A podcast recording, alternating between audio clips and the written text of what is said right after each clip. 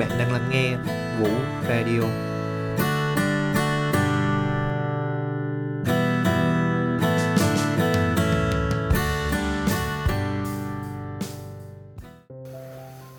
Thì thực ra là đã 3 năm rồi kể từ khi mình rời xa khỏi cái cánh cửa của học đường.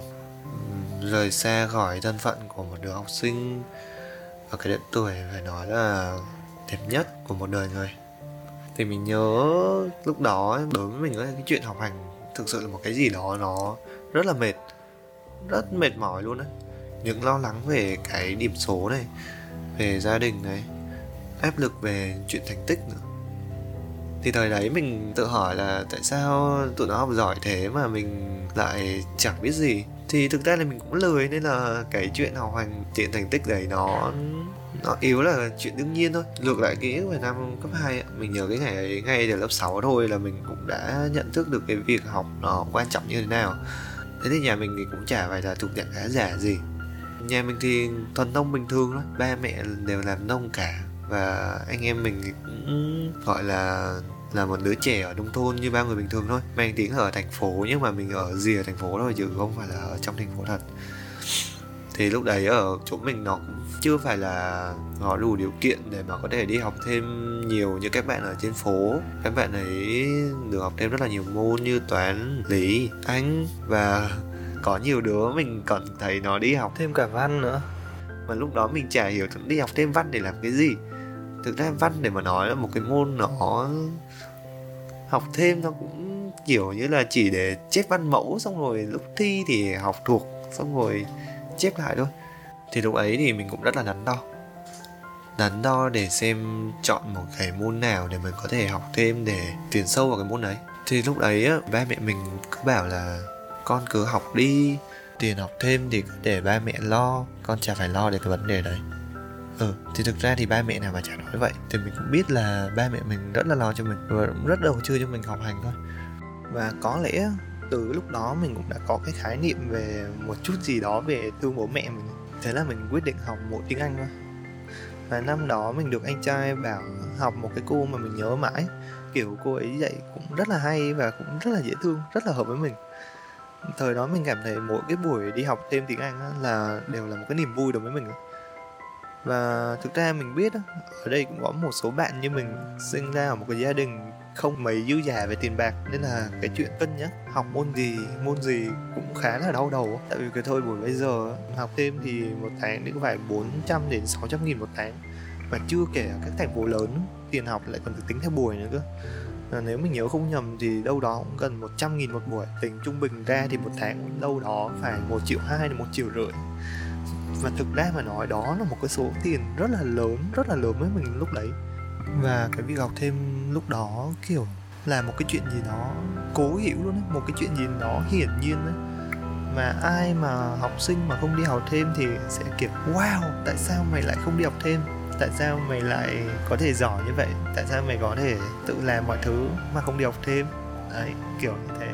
Học thêm lúc đó đối với tụi nó là một cái gì đó kiểu phép màu đứa nào đi học thêm thì sẽ biết làm tất cả mọi thứ. Rất là hay luôn thì đó mình nhớ là mình cũng đi học là khá là khá là chăm chỉ thôi. Đi học buổi nào rất là chăm chú nghe giảng, về nhà thì xem lại bài. Nên là lúc đó mình cảm thấy kiểu chẳng biết nói sao nhưng mà mình cũng thấy mình hơi hơi hơi giỏi ấy. vậy mà đến cái thời năm lớp 8 nhá, thì mình chơi game. Cảm giác như lúc đấy bị nghiện game luôn á. Thực ra là lúc đó mình không biết là mình nghiện game đâu. Đến bây giờ mình nhận ra lại cái khoảng thời gian đấy thì mình mới biết là mình đang lao đầu vô một cái game đấy kiểu không phanh luôn á. Ngày nào cũng đi chơi, ngày nào cũng ra net đi chơi. Mình vẫn cứ tự bảo biện cho bản thân mình á là đi chơi này một ngày có mấy tiếng, có sao đâu mà. Một ngày có 24 tiếng thì mình cũng à, kiểu có quá nhiều thời gian để dành cho việc học á. Nên thực ra lúc đấy đi chơi vào á, cái cảm giác về nhà lười học, không muốn đụng vô bài vở ấy chỉ lúc nào cũng mong muốn xong xong cho nhanh để mà có thời gian ra net ngồi chơi tiếp.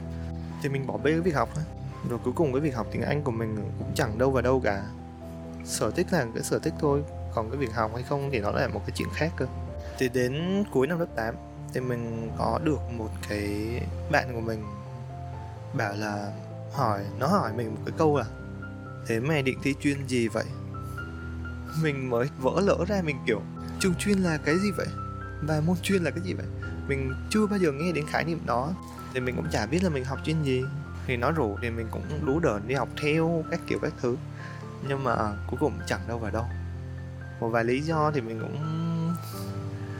chẳng biết là tại sao mình không thể nào mà cố gắng để đi theo học cái đấy đâu. Và suy cho cùng á mình thấy cái khoảng thời gian đó thực sự là mình không có một cái đích đến nào cụ thể cả. Và những cái điều ấy á, là mình rất là bối rối luôn khoảng thời gian đó thực sự là rất là tồi tệ luôn hai năm lớp 8, lớp 9 nó một cái khoảng thời gian gọi là đen tối nhất cuộc đời mình luôn. Và đến bây giờ mình nghĩ lại vẫn thấy sợ nó nha. Mà mình thấy cái cách sống nó quyết định một người khá là nhiều. Cái cách mà bạn nhận thức một cái hành động hoàn toàn là hai thứ khác nhau. Bạn có thể là mình nhận thức tốt và nghĩ rằng mình giỏi mình có một cái nhận thức hơn độ tuổi chẳng hạn. Mình lớn hơn người khác. Nhưng thực ra không phải vậy đâu các bạn. Bạn vẫn đang mải mê theo đuổi một cái bóng hào nhoáng trong cái suy nghĩ đó mà thôi. Và mình cả là mảy may trong đầu bạn đã từng nghĩ rằng bạn giỏi hơn người ta. Và bản thân mình cũng có đôi lúc mình nghĩ như vậy. Cái việc không công nhận người khác cũng, cũng chính là một cái lý do khiến bạn lười đi. Bạn không công nhận tài năng của người ta mà bạn cứ nghĩ là ờ người ta làm được bài như thế này người ta làm được bài như kia người ta giỏi là do người ta may và người ta có cái tư duy sẵn rồi. Nhưng thực ra không phải vậy đâu. Cái việc mà không chịu bắt tay vào việc học hành của mình á, suy cho cùng thì nó tất cả cũng chỉ vì một lý do nào đó khiến con người mình trì trệ.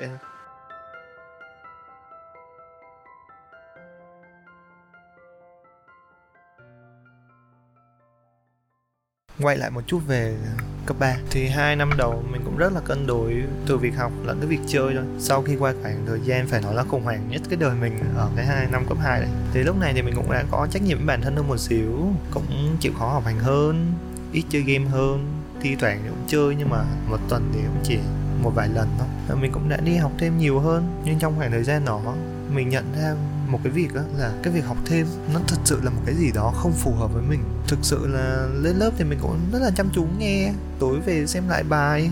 Đúng là lúc đó trên lớp mình có hiểu, nhưng mà đến khi gặp một cái dạng bài tập khác giống cái dạng mà mình đã gặp qua thì mình lại không làm được. Đến lúc đó mình tự đặt ra một cái câu hỏi là liệu có phải là mình không đủ thông minh như họ hay không? Và cái tư duy của mình nó kém hơn họ không? Thì lúc này trong một cái lần lướt face thì mình mới đọc được một cái bài post của thầy Nguyễn Quốc Chí. Không biết là ở đây có ai biết thầy Nguyễn Quốc Chí không, nhưng mà đối với mình, thầy là một cái người thầy mà mình cảm thấy rất rất là tự hào. Mặc dù không phải là học sinh offline của thầy đâu, nhưng mà mình vẫn thấy rất tự hào.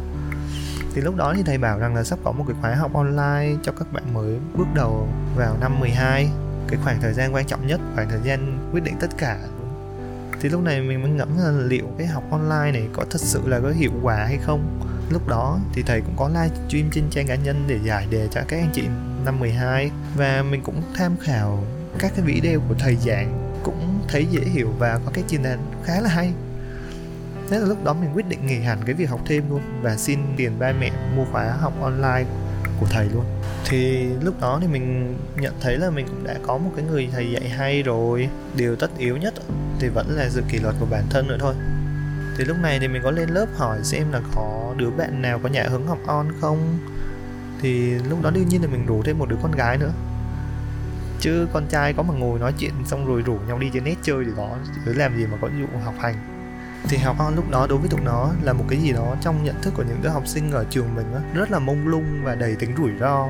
Mà sau khi kiểu giải thích xong rồi mình thuyết phục một hồi thì nó mới chịu nghỉ học thêm và đi học cùng mình á. Và thế là cứ mỗi thứ ba, thứ năm hàng tuần mình lại hẹn nó ở quán cà phê để cùng nhau giải đề và bài tập về nhà. Mục đích là để tạo kỷ luật cho bản thân thôi. Và cái thứ hai là mình muốn có sự trading liên tục giữa cái việc học của hai người á. Bởi vì có sự trao đổi liên tục đó thì cái dòng kiến thức của mình nó mới được cập nhật liên tục. Mình cũng chịu khó tìm hiểu thêm đề của các thầy cô khác nữa để mà hai đứa về cùng giải. Thì lúc đó mình cảm giác từ một đứa rất là mông lung về học hành thôi. Thì mình đã có thể giải tốt các dạng bài tập từ cơ bản đến một vài bài tập nâng cao ở trường mà các thầy cô giao cho. Và mình chuyển hẳn các môn chính của mình qua học on luôn và tìm các thầy cô trên mạng dạy. Bởi vì lúc đó mình đã quen với cái nhịp học ở trên mạng rồi ấy, và mình biết các thầy cô dạy cho cả mấy ngàn người như vậy. Thì đã có một cái liên kết với nhiều thầy cô có kinh nghiệm khác và nhiều bạn học sinh khác nữa. Đồng thời các dạng bài tập mới cũng sẽ được, kiểu, update liên tục ấy. Và đồng thời thì cái việc quen với việc học on thì nó cũng tạo cho mình một cái thói quen đó là chịu khó tìm tòi hơn và nó tạo cho mình cái cảm giác chủ động hơn. Còn đối với việc học thêm thì mình cảm thấy mình bị lệ thuộc vào thầy giáo quá nhiều. Thầy cũng giao cho từng bài tập và thầy cũng chữa cho luôn. Thì vô hình chung là nó khiến cho bản thân mình mất đi các khả năng tư duy kiểu bị lệ thuộc á. Thì nói như vậy cũng có nghĩa là mình phê phán cái việc học thêm đâu. Bởi vì mình cũng có rất là nhiều đứa bạn giống mình và nó cũng đi học thêm và nó cũng rất giỏi qua cái việc học thêm này cái việc tối quan trọng là các bạn có cái mục tiêu và tạo ra cái kỷ luật cho bản thân mình. Mình có nghe đâu đó một câu nói như thế này kỷ luật là tự do. Thì lúc đó là mình cũng quyết tâm đậu đại học để mà có thể đậu được cái trường trong nguyện vọng một của mình ấy. nên là mình cũng có một chút nào đó gọi là kỷ luật. Và cuối cùng sau một năm ròng rã đi tìm câu trả lời thì mình cũng đạt được tới mình muốn. Cả các bạn của mình nữa. Nó cũng đậu vô cái trường mà nó muốn luôn. Và nếu các bạn cũng đang quẩn quanh tìm kiếm cái giải đáp cho những cái thắc mắc mà chính bạn cũng đang ở trong tình huống giống mình lúc đấy, thì tại sao các bạn lại không tự cho mình một cơ hội để làm tất cả những điều ấy, để tại vì bây giờ mình cũng đang trong một cái giai đoạn gọi là không còn gì để mất rồi. Thì tại sao mình lại không thử làm những điều mới hơn? Biết đâu nó sẽ giúp ích mở ra cánh cổng mở cho các bạn thì sao?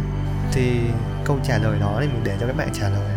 Và hành động hay không thì đó là ở bạn. Good luck.